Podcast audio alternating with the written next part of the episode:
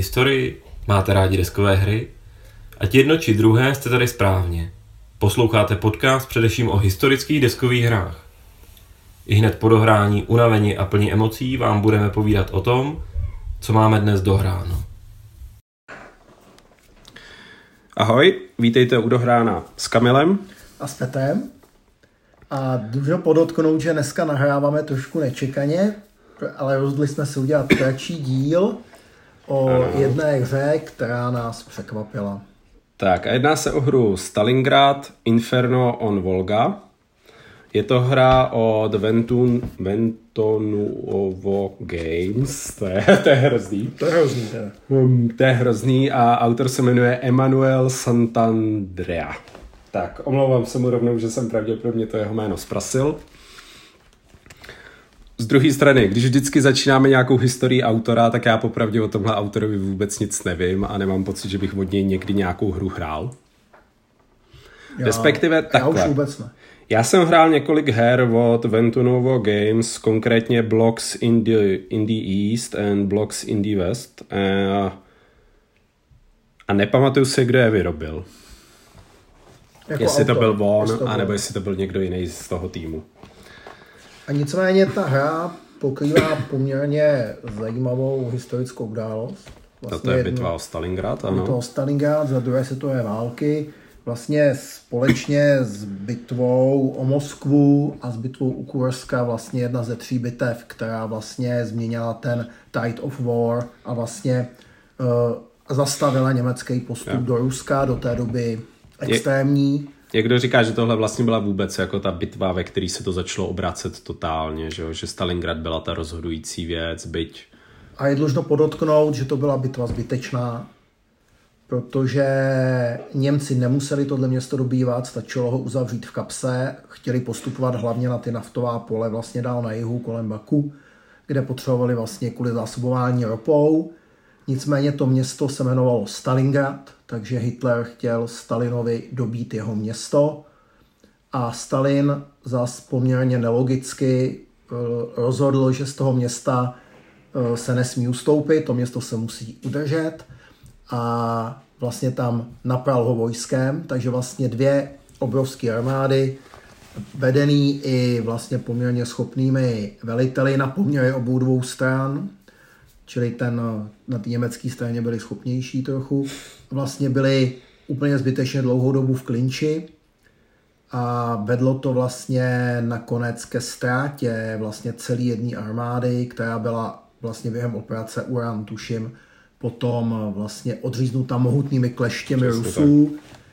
A já považuji za paradox, že ty kleště sklaply přes italskou spojeneckou armádu, vlastně německou, která ač lépe vybavená než Rumuni, lépe vybavená než Slováci, lépe vybavená než, než další jednotky vlastně jakoby spojenců Německa, tak vlastně se první otočila. Ty měli i zimní mazivo, vyhřejvaný prostě eh, štábní vozy, no a stejně utekli jako první a umožnili vlastně těm horním kleštím cvaknout. Vlastně. Z druhé strany zase, jakoby i tady autor to píše, v podstatě i ty kleště k ním nemuselo dojít, že jo, protože prostě prý se v tom generálním štábu německým zvažovalo, že by se umožnilo té Paulusově armádě začít ustupovat, ale vzhledem k tomu, že Göring v podstatě řekl, že pro něj není sebe menší problém je zásobovat ze vzduchu, což se nikdy neuskutečnilo, tak, tak vlastně jakoby, tak se řeklo, OK, neustupujte, my vás jako budeme zásobovat a v mezičase k vám dorazí vyprošťovací síla. A opět došlo vlastně k tomu, že se ukázalo, že letadla nejsou tak mocná, jak se čekalo. Takže nejprve nedokázala letadla srazit Británii, A já bych možná neříkal obecně letadla, jo? já bych říkal jako německá Luftwaffe Německá není tak Luftwaffe. mocná. Jak... Ale tak pozor, ono u těch vzdušných operací potom zase spojenci dokázali pěkně failovat při těch výsadcích, příliš vzdálený most a podobně. Prostě obecně se výsadkové síly a letadla za druhé války trochu přeceňovaly. A podle mě ta jejich ultimátnost byla ve válce na moři v Pacifiku, uh-huh. kde se stal rozhodující zbraní a na konci války ty příšerný kobercový nálety na Německo, který Ale vlastně ale v podstatě ani ty jako neukončili úplně Ani jako ty válku. neukončili válku. Vlastně takže jediný, co bylo, byly ty dvě malé atomové bomby. Přesně tak, jako, Japonsku. který... Ještě možná to zasaďme do těch správných teda časových, eh, do správného času. Eh, ta bitva probíhala od konce léta 1942 do předjaří 1943, Ano, čili ale tady v ty téhle- Němci si tam vyžali tu zimu a tahle hra pokrývá pouze tu to samotnou bitvu o město, která byla teda od srpna do, Do listopadu. listopadu, ano. Vlastně. Ta bitva o město má spoustu specifik a máme tam spoustu mýtů, jsou tam ty, nebo mýty i historické věci o těch soubojích ostřelovačů, ten film Nepřítel před branami, vlastně kde, kde ten Zajcev bojuje s tím Němcem, který mu nemůžu přijít na jméno. Eh, Jsou tam ty další věci, tam se poprvé objevil Nikita Chruščov, po- později proslul tím, že zvrátil stalinský kult a tloukl v OSN botou do stolu a málem způsobil teda vlastně jadernou válku kubánskou krizí, tak tady jako takový politruk vlastně Komisař NKVD. komisař hnal tu armádu eh, vlastně kupředu za neuvěřitelných ztrát, ale dokázal jim dát nějakou morálku, tam byly takový slavný tři rozkazy, nevím v jakém šli pořadí, první byl zpátkyní krok, takže nesměli ustupovat ty ruští velitelé, což vedlo k tomu, a je to vidět v té hře, tohle jí teda musíme eh, dát k dobru, ty jednotky neustupovaly, vlastně zůstávaly vysunuté, přes se bály. Potom je tam další věc, byla eh, za Volhou pro nás není země, to znamená, že oni těm vojákům řekli, že je nepřevezou přes tu Volhu. A vlastně třetí, ta úplně zoufalá, byla každý voják je pevnost, čili ty Rusové se zakopávali, stříleli do posledního náboje a pak se s granátem vrhli na Němce. Ty Němci to vůbec nechápali. V patách těch jednotek šly ty NKVD jednotky a vlastně uh, ty, kdo chtěli ustupovat, tak ty stříleli. A tady to je právě moje oblíbená scéna v tom filmu Nepřítel před branami, jak tam přijedou ty jednotky z té Sibiře a vlastně nejdou pomoct těm NKVD vojákům a oni k ním běžej a říkají jim, jak to jste nám jako nepřišli na pomoc, nebo ne, to není v tomhle filmu. Já nevím, čoče. A nebo jsem to četl nějaký knize a když teda k ním ustoupili, mm. tak když dobíhali, tak už ten NKVD důstojník nařvaný řval, co si to myslíte, staršino, proč jste nám nešli na pomoc? A on říká, pane kapitáne, rozkaz zní jasně, palte a postřílel je. Jo, čili prostě takovýhle hrozný příběhy se tam prostě děly vlastně, ale je to určitě město plný hrdinství a šíleného hrdinství na obou dvou stranách, takový to, když ty lidi bojují jako ty zvířata o tu, vlastně o tu svoji, o to město a to město skončilo v troskách. Tak. A to ta hra i docela ukazuje, pak jak končí v troskách. Dobře, nějaký úvod jsme měli za sebou. Tady v podstatě ještě přesně tu těch Němců, kteří byli zajatý, bylo nějakého čtvrt milionu, hmm. z nich jakoby vlastně do zajetí se jich dostalo, vzdalo 100 tisíc a snad jako až v roce 55 se jich zhruba kolem 5 tisíc dostalo zpátky do Německa. Byly takže, to nějaký nižší tisíce, no. takže ty jakoby, tady je vidět, jak jako ty ztráty v těch ruských táborech byly prostě enormní. A, a ono je to jakoby vlastně obou straní, že jo, prostě já jsem četl jako ho, hodně knih a třeba ty americký piloti, kteří byli sestřelení nad Německem, tak vlastně v těch staladzích říkali, že měli úplně jiné podmínky, než ve vedlejším jakoby prostě oddělení měli rusové, který tam živořili, zatímco oni si žili na poměry docela pěkný život prostě. Já tady musím říct, že na jednu stranu chápu ten přístup těch Rusů, protože v téhle době už za sebou Wehrmacht a Waffen SS měli ty vypálené vesnice v Bělorusku, na Ukrajině, jo, ty hrozný vyhlazovací akce, takže na hrubý pytel, hrubá záplata. A zas na obhojbu Němců, já si myslím, teď nevím, jestli to si pamatuju dobře, myslím, že sovětský svaz nepodepsal a ženevskou Nepodepsal, no. konvenci, takže vlastně ty Němci měli právo se chovat k těm zajatcům, nebo Jo. No tak vraceli jim v podstatě to též, že Jasně, jo, jako, ale jo.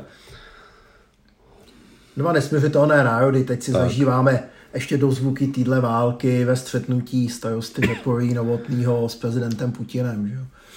O pomník vlasovců taky moc hezká historická kouza. Jak to vypadá, ta hra? tak, to jsme ještě neřekli, je to blokovka Je to blokovka, eh, s hexama, hexová mapa, ale ta mapa hexová má poměrně veliký hexy, Ano. pohyb je pomalý. Takže to není jako ta klasika, že máte malý hexy a třeba jdete 8 tankem, ale Jo. jdete vždycky na sousední hex. maximální nejrychlejší pohyb je tu o dvě políčka, dvě takže je to jako vlastně veli, velice pomalu se to tu hejbe, je to takový fakt jakoby přisouvání veli, velice pomalý. Co je zajímavé, vlastně není tu jako není to úplně jako typický časový měřítko, že jo, prostě jsou to jako de facto Oba hráči se střídají po tahu, vždycky aktivují jeden hex nebo jako skupinu hexů a, a přesune se hra k tomu druhému, ale nevytváří to žádný dojem času. Přijde mi to takový hodně jako simultánní, jako to probíhá všechno dohromady a malinko to někdy vede k takový té nemoci, kterou ty si kritizoval trochu u Man of Iron, hmm. že část mapy hraje a část mapy stojí. Jo, ano. A to se tady děje jakoby v poměrně enormním jakoby zase množství taky. No. Tady v podstatě jakožto a teďka zajímavý je, je to velice asymetrická hra. A tady musím říct, že já jsem si to koupil na Kickstarteru a v podstatě jsem asi vlastně nepochopil, co si kupuju, když to řeknu blbě. Protože když jsem začal číst pravidla, že si to tady s Petrem zahrajeme, tak mě překvapilo, že v pravidlech jako začalo ruský pravidla se prvně řeší v solo módu a teprve na nějaký stránce 17 je uvedeno, jak si ty pravidla v to, toho solo módu jako hrajou ve dvou hráčích. Takže je to primárně solitérní hra. Já jsem si to i chvilku jako vyzkoušel solitérně, takže k tomu můžeme říct nějaký jako kratoučký dojmy a je to, řekněme, nezvyklý. No, je to velice asymetrický. A když jsem si na, Bag, na Board Game Geeku vlastně vyjel popis této hry, a četl jsem, že nejlepší je to v jednom, tak jsem pochopil, Jo. že to bude to, hodně asymetrické. To je ještě zajímavý. Ta hra je oficiálně deklarovaná jako hra pro jednoho až tři hráče. A teďka v jednom hráči hrajete jako solo proti Rusovi. Ve dvou hráčích si můžete vybrat, jestli hrajete kooperativně za dva Němce proti jednomu solo Rusovi, anebo jestli hrajete jeden na jednoho. A ve třech hráčích hrajou dvě Němci, dva Němci proti, dva němečtí hráči proti jednomu sovětskému hráči. No tak ty hráči můžou být i Češi, ale hrajou za Němce a Tak, a já to jsem chtěl, chtěl říct, no. Dobře. Hele, vypadá to pěkně na první pohled, je tam mapa Stalingradu, Volha, jsou tam pěkný pole, eh, dělí se to na clear hexy, obtížnější terén, městský terén, mm. v tom městském terénu, který se může měnit v trosky, se hůř eh, se lépe bojuje, vlastně tam má mm. výhodu ten obránce, či tam člověk cítí takovou tu nedobytnost toho města, takový ten boj po těch ulicích. Ano. Jako je to v podstatě dost netradiční, když už jsme načli ten boj, tak vlastně standardně ten boj je simultánní, kromě toho měst, městské zástavby.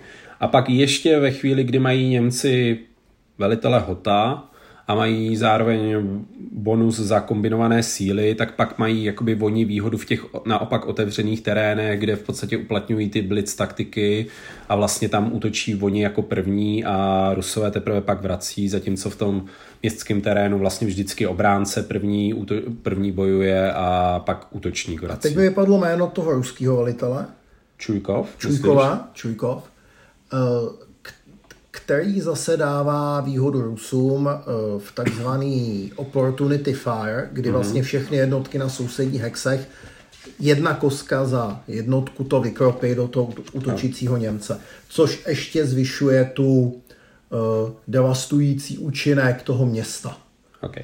Ale pojďme možná říct teda, jakoby, jaký jsou vlastně tady principy. Jsou tu prostě teda, je to ta hexová mapa, jsou tu prostě ty blokovi, bloky, jsou tu karty a těma kartama se vlastně dostávají do, do hry ty velitele a zároveň se těma kartama dostávají do hry nějaký bojový asety, zpravidla to jsou věci typu ženisti, eh, letadla nebo snajpři, kteří nějakým způsobem stepují ty jednotky soupeře. Jsou tam vlastně, já bych řekl, pět typů jednotek. Jsou tam ty velitelé, které mm. se vyloží.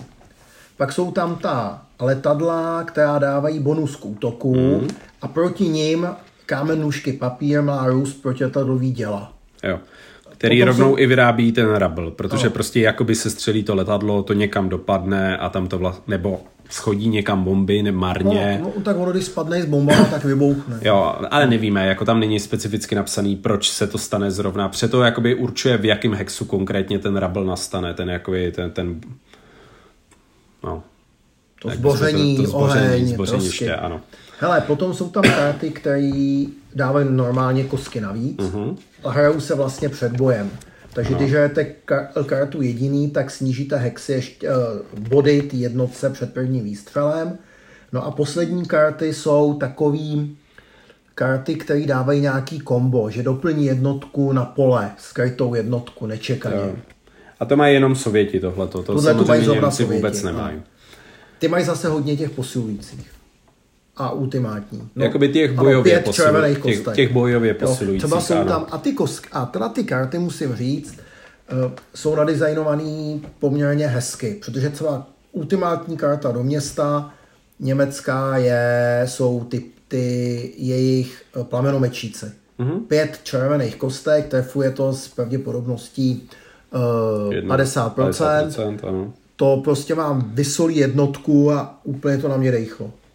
Z druhé strany, jako ta variabilita není extra velká. Prostě ty karty jsou samotný generický a je jich tu nějakých šest typů, prostě těch bojových asetů plus pár těch velitelů, takže tu vlastně nic jako extra jako navíc nedostanete. Prostě není to žádný event, nic takového. A otevřeně ty velitelé jsou taky pěkný. Eh, Třeba ten Chruščov dává Rusům plus jedna do útoku, Mm. takže oni trefují vlastně, najednou trefují na 5-6 eh, a 4, 5, 6 a a 4, 5, 6 3, 5, 6, a 3, 4, 5, tu 6. jednotku má jednu červenou Jo, mimochodem, jo. tu jsem měl skovanou té fabriky, tanková. A naopak, když hodí čistou jedničku, tak se ubere život té jednotce. A to je tam krásně jako to NKVD, který je ten- střílí tu špatně bojující jednotku. To je ten komisář. To je ten ano. A zas nádherný je, je ten hod, před to byl německý skvělý velitel eh, tankový divize, nebo ona se jmenovala mechanizovaná divize, byla v podstatě tanková. A ten zase dává možnost toho blicu, toho útoku vlastně silného z toho pohybu.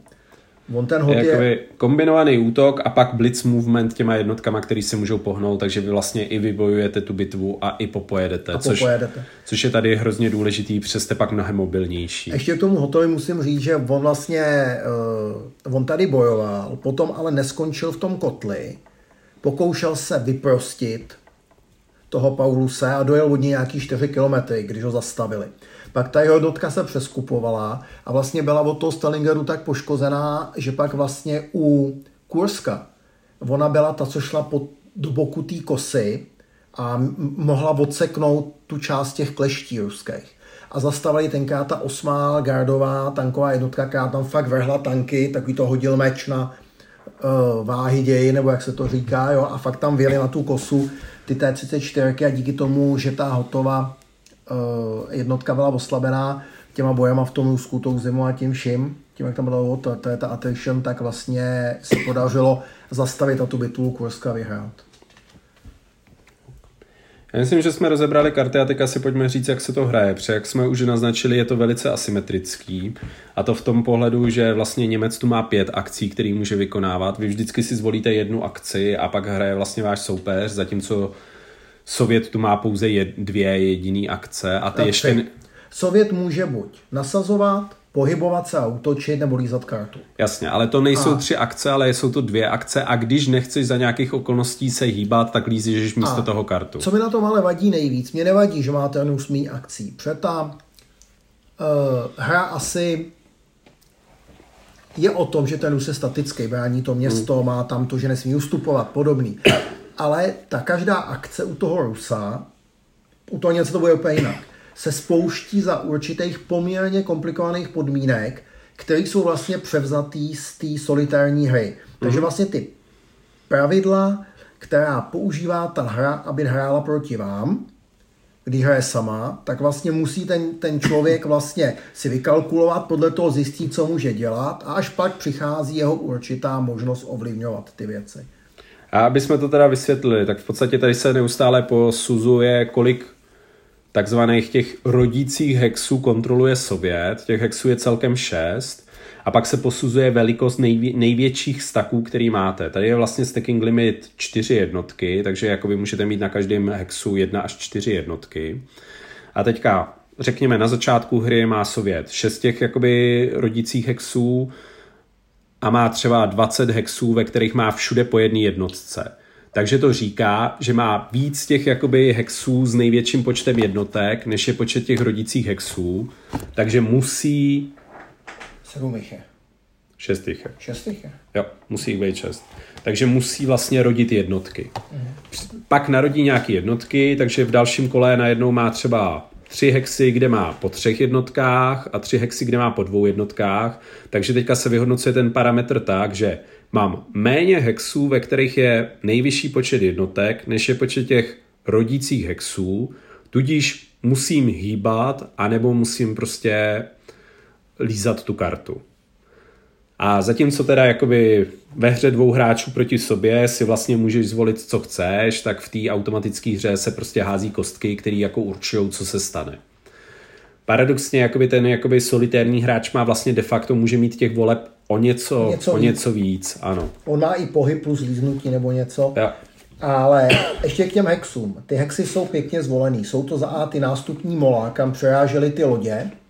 A pak je to třeba ta továrna, kde vyráběli ty tanky a vlastně dělali na nich a oni rovnou vyjížděli na dvůr a vyjížděli do boje. Jo. To jsou takový ty scény a to tady je, ta továrna tam Hmm. je a rodí ty tanky. A je to ten hex, o kterém Kamil řekl, ten mě hrozně štval, ten tam furt Ne, rodil mě štval víc ten úplně na kraji té mapy, Jo, ten to je ten, to je ten, jakoby, ten, kam to, kde to přijíždí z boku. Tam byl nějaký bro, totiž víš, Jo. tam nějak jezdili Tam to přijíždí z boku no. a tam se vlastně rodí i jedna jakoby pěší, i jedna tanková jednotka. Co ještě důležitý říct, Němec nasazuje jednotky v plné síle a vohlodat Hmm. mu je musí Rus.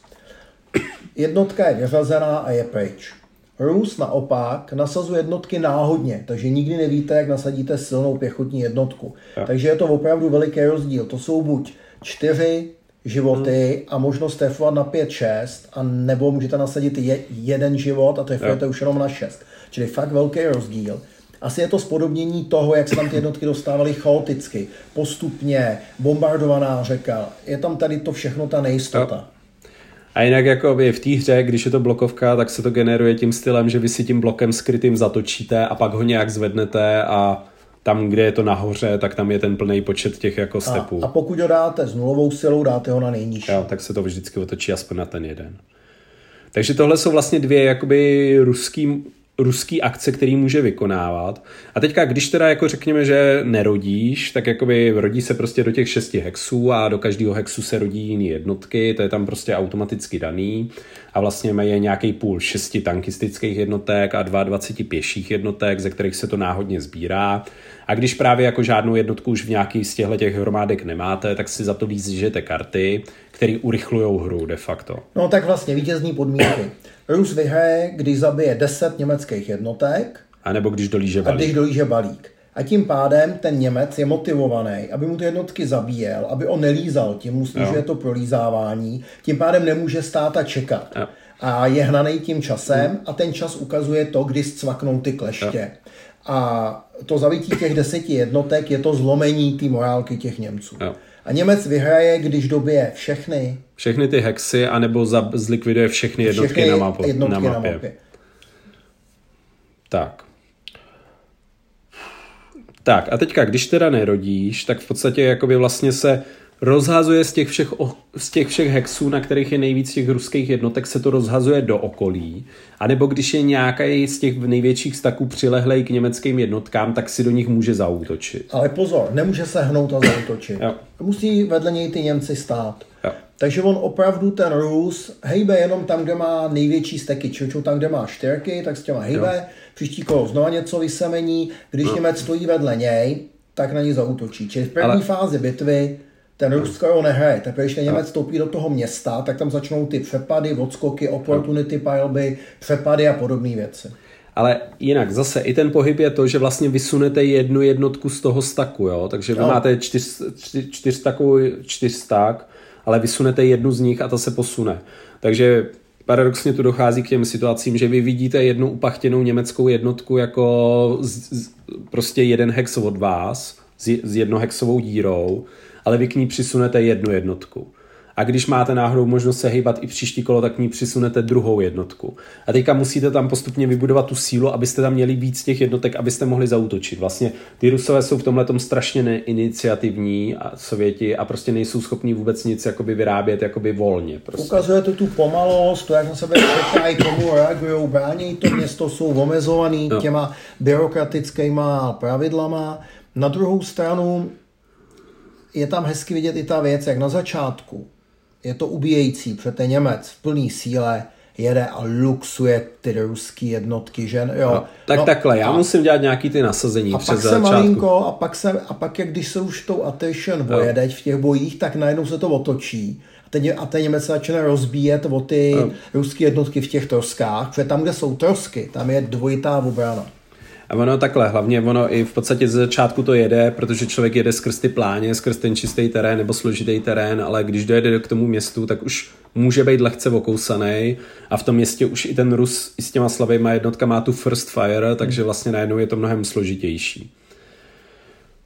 Já myslím, vysvětlili jsme dvě sovětské akce a teďka... A teď Rus... pět německé. Pět německých. A to je povolání posil a tady je to taková zajímavá, nebo zajímavá, zvlášť, zvláštní euro minihra, vrch cáby, oh. kde hodíte šesti kostkama a rozdistribujete si po nějaký takový malý matici a to vám říká, jakoby, který jednotky si z té matice vezmete.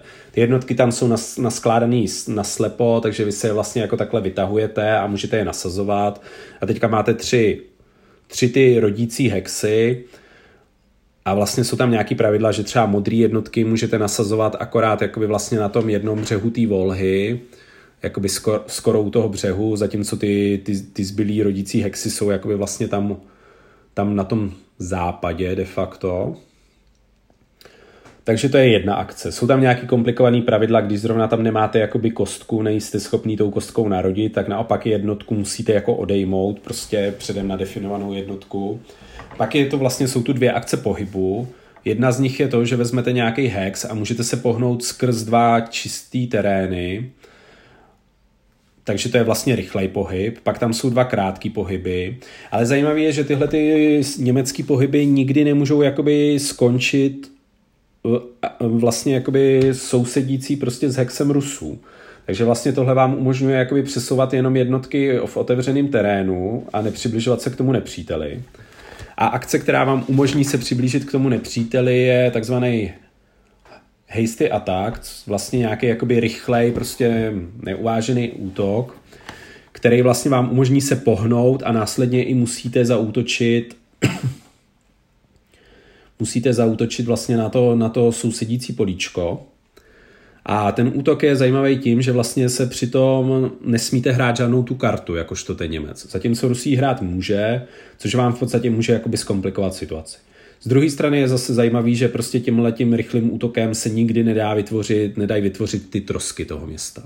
A poslední možnost je takzvaně deliberate attack, takže jakoby nějaký atak, který jste uvážili a vlastně ten musíte začít sousedící s tím sovětským stakem, a můžete na něj zautočit všema svýma sousedícíma stakama. Takže když máte kolem toho jednoho sovětského staku čtyři svý staky, tak všema čtyřma můžete zautočit a vlastně tam jste schopný toho soupeře vymazat. Ale v tomhle případě, pak, když se bojuje ve městě, tak se hází na ten rabl.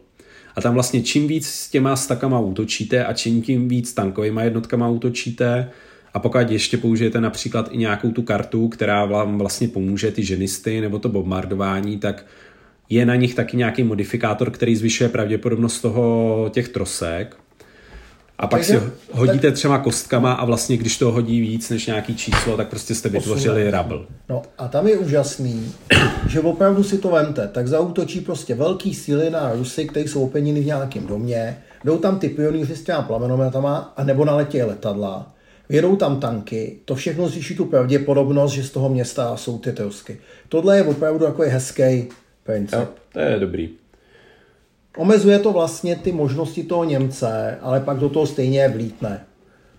Z druhé strany zase jsme se jako trošku divili, že tam vlastně nejsou nějaké jakoby pravidla typu, že by, to, že by to třeba poškodilo ty bránící se jednotky. Tady prostě vznikne rabl a rovnou dává tomu obráncovi modifikátor hmm. prostě proti pro vlastně jakoby, a pak díky tomu Rablu máte dvojitou defense, takže vlastně na každý svůj step, abyste ho ztratili, musí soupeř hodit dva hity. Což je poměrně známý v dotovkách, použili to třeba Columbia Games uh, v Crusaders King. Jo, to je obecně jo, jejich obecně, oblíbený když princip. Když je někdo jako v pevnosti, tak má tady jo, ten. To jsme říkali i u toho Pacific Victory, prostě tam je to taky, to je jejich oblíbený princip. No.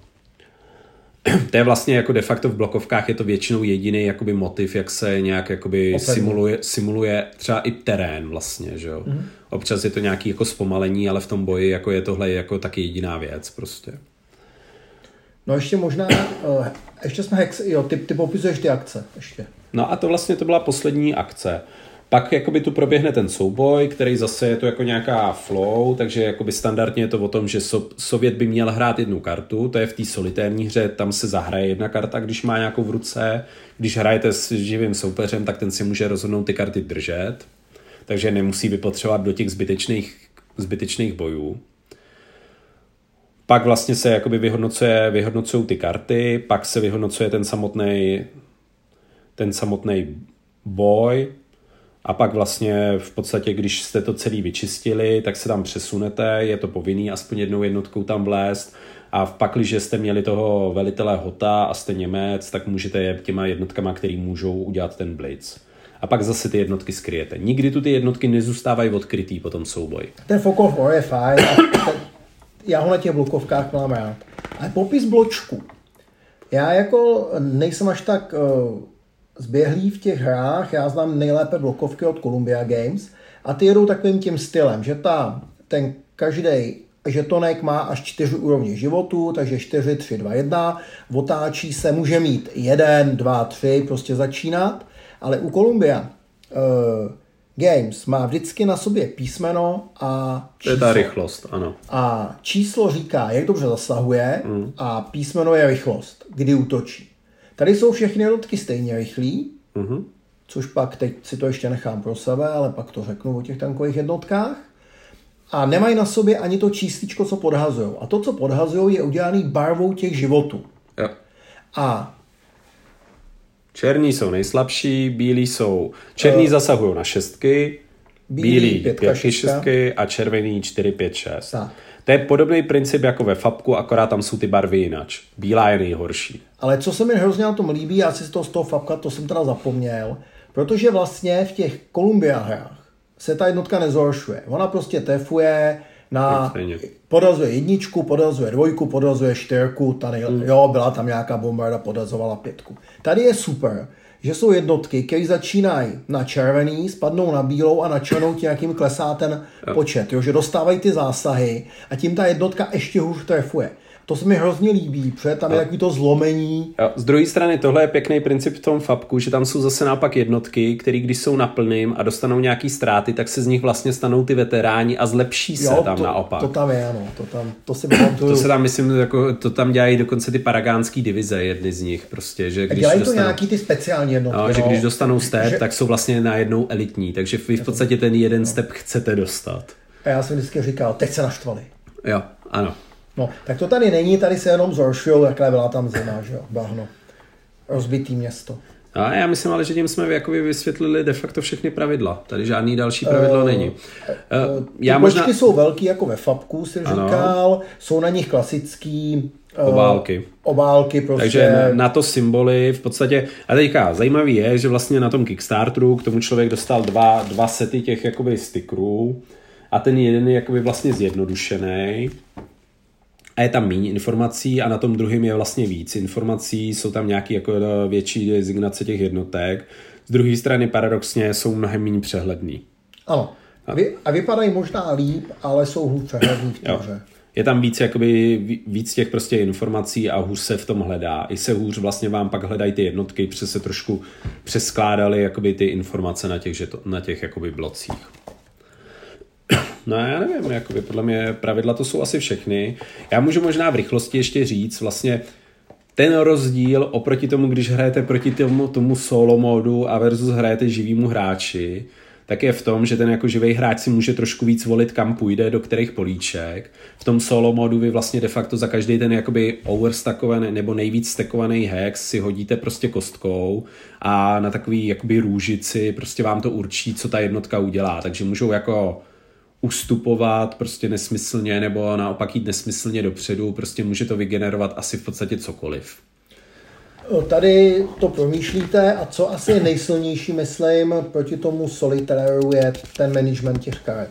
Ano, ten je určitě to nakombení jako... Tak hlavně je tam silná ta věc, že v podstatě si ten hráč může rozhodnout, že ty karty podrží, zatímco v tom solu vlastně vy jste schopný z toho solo botu jakoby ty karty dostat to je až takový paradoxní, vy útočíte na jednu jednotku a ona prostě musí zahrát kartu, i když to jako nedává smysl. Zatímco tady si to ten hráč bohlídá a prostě já jsem třeba vždycky útočil jenom pod krytím protiletadlových děl, který se střelejí ty letadla, které yeah. jsou poměrně silný. Takže dá se s tím něco dělat. Tak. A pak tu jsou ještě nějakých pár jakoby speciálních pravidel, který jakoby designer říká, že tímto stylem to hraje on a tam je pár jako speciálních pravidel o tom, že přesně může přijít šestá pancerdivize s tím Erhardem Rausem, takže to jsou nějaký bloky navíc, prostě nebo se ten Čujkov umistuje jako speciální blok, zatímco standardně jako je to vlastně abstraktní entita, která se nikam neomezuje, neumistuje, nebo jako například jsou v téhle verzi prostě nesmrtelný ty gardové jednotky, po každém boji se prostě zase... Um, takhle, jsou, když je nezabiješ, tak se doplněj. Tak, no. takže jsou v podstatě vždycky naplno. No. No. On ten Čujkov byl, tam, ten tam opravdu odvedl velmi dobrou práci na ruského velitele, a v té hře je hezky, protože dá, dá tu opportunity fire a tu možnost koordinovat ty útoky. Takže uh, ty karty, ten design těch karet se mi líbí.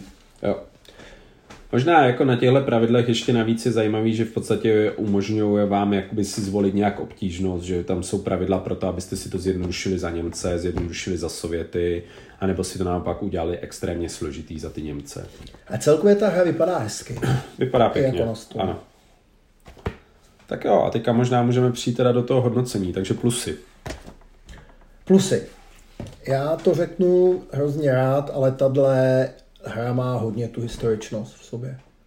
Myslíš? Já myslím, že jo, ta mapa je dobře udělaná, je to nadizajnovaný, jsou tam pěkně udělané to doplňování těch Rusů, ta jejich uh, nepohyblivost, jsou pěkně nadizajnované ty karty, mně tam z historického hlediska nesedí jenom ten princip toho točení těch ruských jednotek nekonečného. No.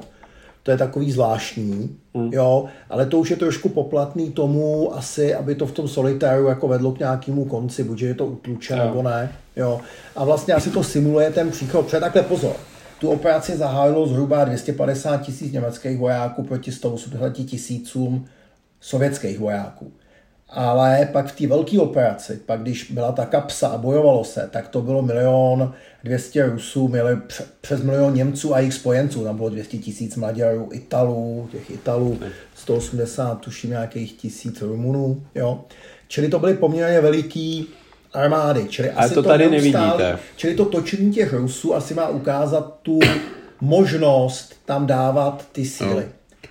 Ono to i jakoby ukazuje, že přisovali pomalu, že jo? Oni ty no. bárky, co jezdili přes tu Volhu, vlastně to nestíhali vozit dostatečně rychle, ne, nebyli schopní převést celou divizi. A je tam prostě. ta nejistota, jak to nasadíte, špatně se na to Rusa plánuje, jsou nepohyblivý ty jednotky. Je tam ten motiv těch, uh, těch jednotek NKVD. Takže tohle já, tu hru určitě udělal někdo, kdo tu bitvu zná. To i ten autor říká, že de facto chtěl udělat nějakou ultimátní hru prostě na Stalingrad. My jsme ještě neřekli, to měřítko těch jednotek vlastně jsou to regimenty. Mm. Takže ta divize je v podstatě složená jako ze třech těch, těch regimentů. No.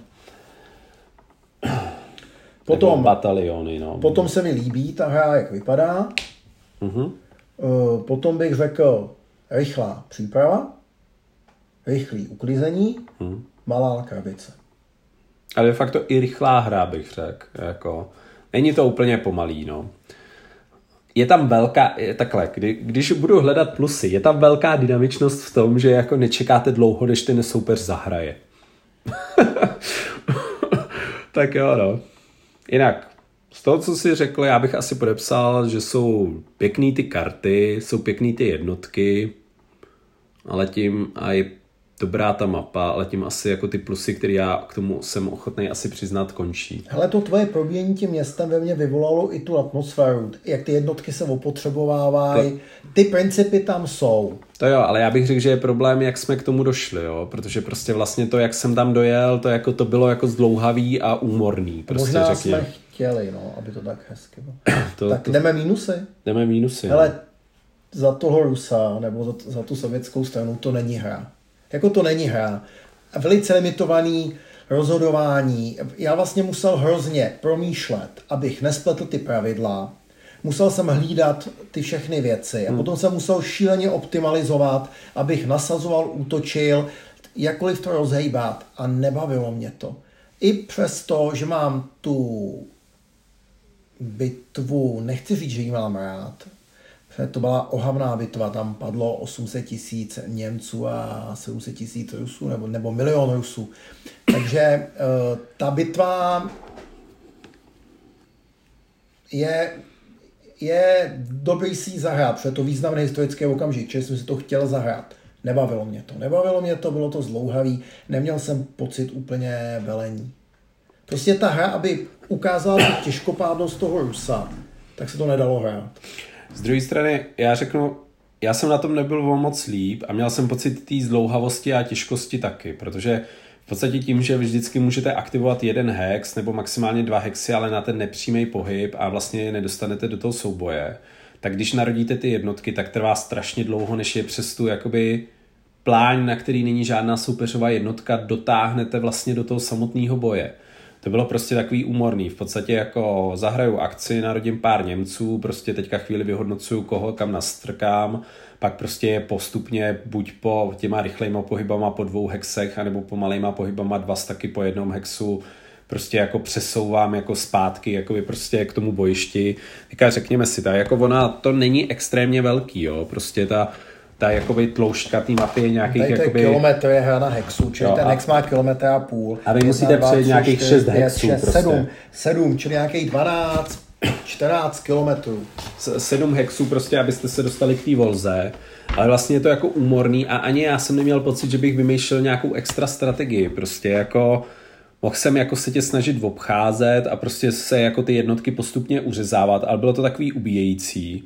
A za toho vlastně Rusa ještě dost často byla strategie, nebudu dělat nic a radši budu lízat karty, čímž vlastně tomu, tomu Němcovi postupně do, dochází no. čas. Což je, což je prostě takový, jakoby, takový neherní, takový jako zvláštní Ano. to bylo. A neherní věc u Němce. Když bude potírat ty jednotky ruský, které jsou tam rozptýlený, tak nabíjí tomu Rusovi tu zásobu. V podstatě jediný, co pro něj hraje, je to, že vytluče všechny a vyhraje. Jo. Ale jinak mu nabije vlastně, aby on je nadspál. Tam, kde je potřebuje, tam, kde brání ty důležitý hexy. Takže kdyby si jim ten Němec vyhnul, takže Němec si nechá v zádech na uh, regiment ruský tankový v plný síle, aby ho nedal, aby ho nemohl ten Rus Jo. A teďka vy víte, ale že ten ruský jeden regiment v zádech, nebo batalion možná u Rusů, prostě on nemůže nic nehne. provést, protože prostě ty pravidla říkají, že se hejbe největší stak. Takže ten tam prostě sedí a nic nedělá. Celou hru prostě teoreticky. Tak možná to tak bylo, byli tam, byli tam v nějakém baráku Nějaký opevněný, zpátky pro, krok, no.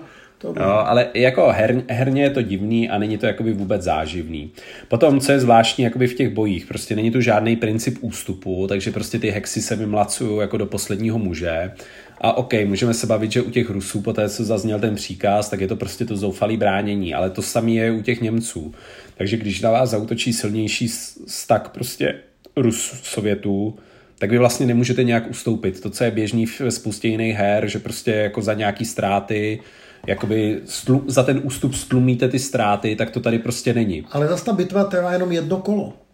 To je, to je vlastně přestřel. To jo, ale já třeba jakoby, mně se ta hra úplně taky nelíbila a teďka já jsem zapomněl, jak se jmenovala, ale byla to taková ta malá hra od MMP o Stalingradu. Hmm.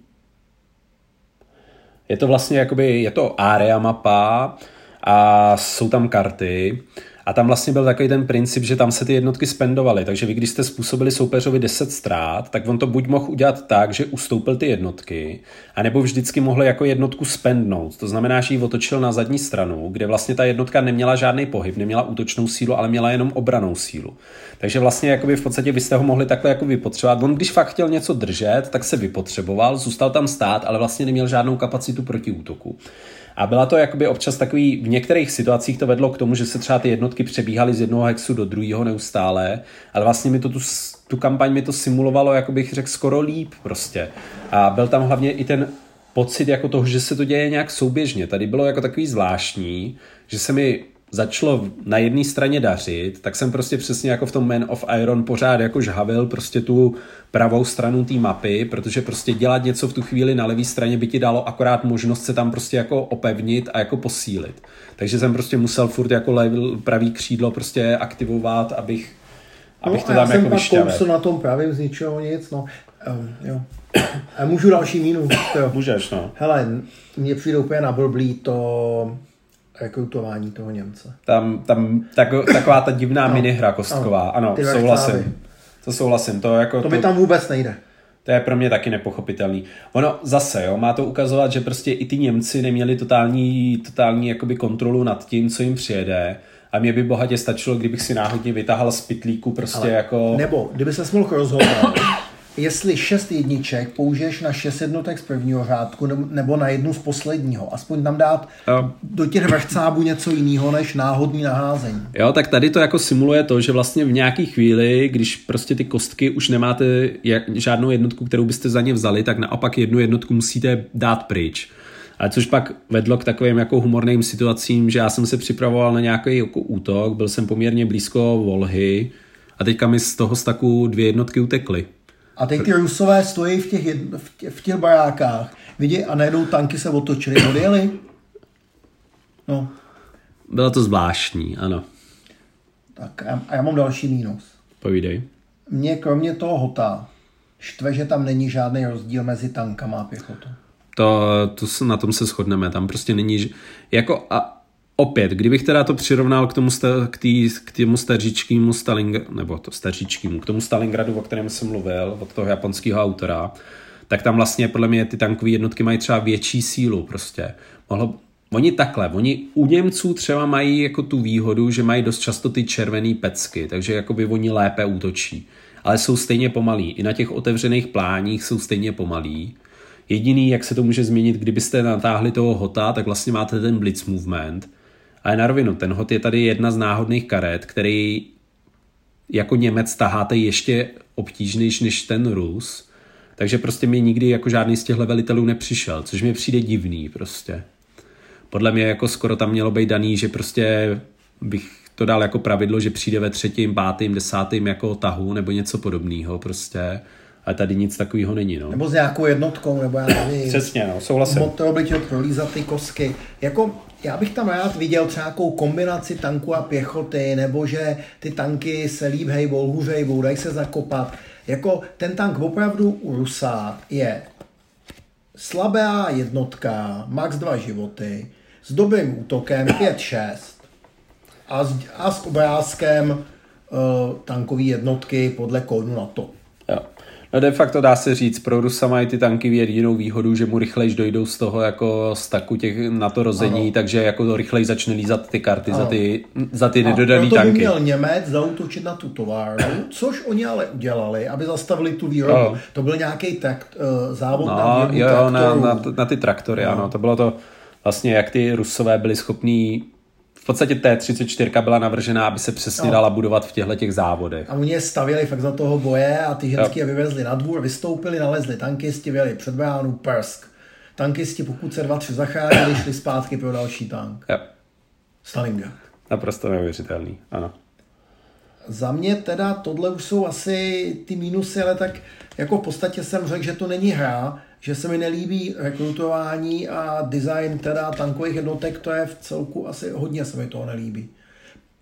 A ono, za mě to nebylo zábavný ani v tom jednom, prostě je to stejný a je to taková, pro mě to byla taková jako zvláštní počítací, jakoby přemýšlecí hra, jak jakoby vytancovat ty náhodné tahy toho ruského soupeře a prostě doufat, že si v podstatě že to nějak zvládnete. Vlastně je i divný ten princip, že vy nevíte naprosto s čím máte počítat, protože přesně já drtivou většinu dnešní hry jsem se potkával s, jednič, s jednostepovými jednotkama, protože se to Petrovi rudilo blbě. Hmm. Ale kdybych se potkával jako se samýma čtyřstepovými jednotkama, no tak bych byl mrtvej, prostě rovnou jako někde jako na cestě k té volze. Nebo bych měl výrazně větší šanci, že to špatně dopadne. A já tam dvě měl a ty se s tím vyhnul. Hmm. Asi šestý talent, dobrý valita. Jo. Takže já nevím, no. Není to moc hra, prostě není. Uh, není to nehistorické úplně, trošku je to takový readní, ale člověk si zažije Stalingrad, ale zažije si ho asi jako, kdybyste četli nějaký suchoplárný uh, dějepisný text, spíš než jako užít si to jako hru. Já bych možná i trošku tu, uh, tu přesnost týře odpustil, kdyby nebyla až tak přesná podle té historie a bylo by to hratelnější trochu. Já nejhorší je, že já se ale nejsem jistý, jestli bych řekl, že je fakt jako historicky přesná. Jo? Ona, no v některý, některý momenty ti to simulují, ale momenty. že by to byla jako dobrá simulace jako bitvy o Stalingrad, to si pořád nejsem jako jistý. Protože tam nevidím tu dynamiku toho úvodního jakoby prostě průjezdu a toho, jak se jako dostali dál A vlastně jsme, se nám tam moc nezažilo to, že jakoby vytvořili několik těch kapes, který se dostali, jakoby vlastně odizolovali ty obránce že, do několika kapes a v podstatě ty tam opravdu přijížděli na těch jako úzkých jako nábřežích. No. Vlastně jako a ty tak já jsem furt držel celý Stalingrad vlastně, no. kromě dvou čtvrtí. No kromě toho jakoby jednoho jako kraje, ze no. kterého já jsem se rozhodl jet, no. Což možná jakoby byla chyba, ale Tak jo, ještě... Jo, já jsem v mezičase našel, jak se jmenuje ta hra druhá, Storm over Stalingrad. To je ta jakoby série Storm over něco. To je vlastně ta card assisted série, jakoby od, od toho, tuším, že Tetsui Nakamuri, ve který vlastně MMP už vydalo několik různých her, ano, Tetsuya Nakamura. Já se přiznám, že k tomu jsem měl taky velký výhrady historický, protože tam třeba bylo jako krásný, že tam jako karta, která neguje jakoukoliv jinou kartu, je sniper, takže vy třeba jako zahrajete štuky, jako teďka tě vybombardují a on zahraje snipera a tím zruší prostě jako štuky. No zřejmě trefil pilota, no. Já, ale... Hele, kdy, když jsem ty stuky sundal těma pořadlovýma dělama, když jsem to tě vlastně vytancoval, tak jsem z toho měl takový dobrý pocit. A jo, to je dobrý, jako to, to uznávám. Z druhé strany už mi nepřijde dobrý, že jsi si vybral jako správnou anti-air kartu a tou si si umístil Rabel do toho hexu, kde si se chtěl v příštím kole bránit. A tím už si nejsem jistý. A to a v té době jsem měl jednu, takže to nebylo. Ale po druhý už jsem to dělal, a. už jsem si dal 26 tam, kam si a. postupoval. Jo. A to už se mi líbilo míň, protože jsem těma protiletadlovýma dělama sundal ty, já nevím, jsou to Heinekeny, nebo... Henkly, no, 111. Jo, 111. A nebo jestli to nebyly ty Dorně, Dorně ne, ne, ty tam nejsou, jsou to 111 nebyly, a 111. štuky. No tak ty už se sundávají hův. To už je taktický bombardér. Ta stuka se, se poměrně dobře odkloní tím no. dělem, jo, ale... Hm. Jo, a zase, jako by, přitom by to šlo řešit jednoduchou jako random eh, tabulkou, která prostě jako, na kterou si hodíš a to ti řekne, do kterého hexu máš ten rubble dát, že jo. A prostě když tam není, tak to hoď znovu prostě. No, ale ono to, to je o tom, aby ty si zdržel tu důležitou, nebo aby si to prolízával. Podle mě to je tam No, ale to par... rozhodnutí je ten herní moment, který tomu dává tu nehyrost. Takhle, ale paradoxně zase, tady je vidět, jak ta hra je mířená na toho solitérního hráče, že jo? Protože kdybych si tu neseděl ty a ty jsi to nevybral, tak já bych randomly jako vzal Aha, jednu tu ruskou kartu a prostě by to tam padlo nebo ne. Ale takhle jako by prostě to tam padlo a ty jsi si ještě vybral kam. Jo, takže to ukazuje opět, že je to... Že je to jakoby fakt víc mířený na ty, na ty solitér, no. než, než na tu jako hru dvou. Ale ale nevím, já když jsem to jako tehdy četl, tak mě právě zaujalo, že tam bylo jeden až tři hráči a vnímal jsem to, že vlastně ta, ten solitérní aspekt je tam něco jako navíc a nikoliv jako, že je to vlastně jako hlavní složka hry prostě. Ale závěreční slova. No, takhle, já bych asi já nehraju ty hry v jednom, ty solitární. Já mám rád tu společenský rozměr deskovek, takže pro mě tato hra nemůže dát doporučení. Myslím si, že bych koupil jinou hru na Stalingrad nebo východní frontu nebo obecně na druhou válku. Já obecně taky extra nehraju solitérní hry. Když už je hraju, tak je hraju jako nějakou studii konkrétní věci, prostě, že mi to třeba poskytne příběh, jako to Enemy Coast Ahead, nebo nějakou kampaň, která se vlastně pro multiplayer nehodí, typu jako ty ponorkový simulace třeba tý Japons, té války Američanů v tom, v tom, s tím Japonskem námořní, tak tam prostě jakoby vlastně se nedá říct, že by měli Japonec nějakou strategii, takže tam mi to dává smysl, že je to solitérní. Ale tohle mě nebavilo ani jako hra pro dva, ani jako hra pro jednoho. Prostě i pro toho jednoho mi to přišlo, že je to taková jako moc práce a málo zábava. Je to málo zábava o zajímavé historické události. No. Čili pokud někdo je opravdu počtáv ta, a chce zkusit bitvu Stalingradu, pak ano. Pokud jste spíš válečníci, tak bych ji asi nechal no. v krabici. Z druhé strany já bych pořád jako drobný plus řekl, že se to fakt i hrálo docela rychle, protože my jsme to dohráli a prostě zabralo nám to dvě a půl, tři hodiny prostě. Uh, Sovětský svaz vyhrál na deset zničených jednotek. Ano, jo. A Němec měl obsazený kousek kousek, Vlastně kousek dvě ze čtyř. pobřeží Volhy, No. ano. Tak jo, no, já nevím, mě už k tomu asi nic dalšího nenapadá.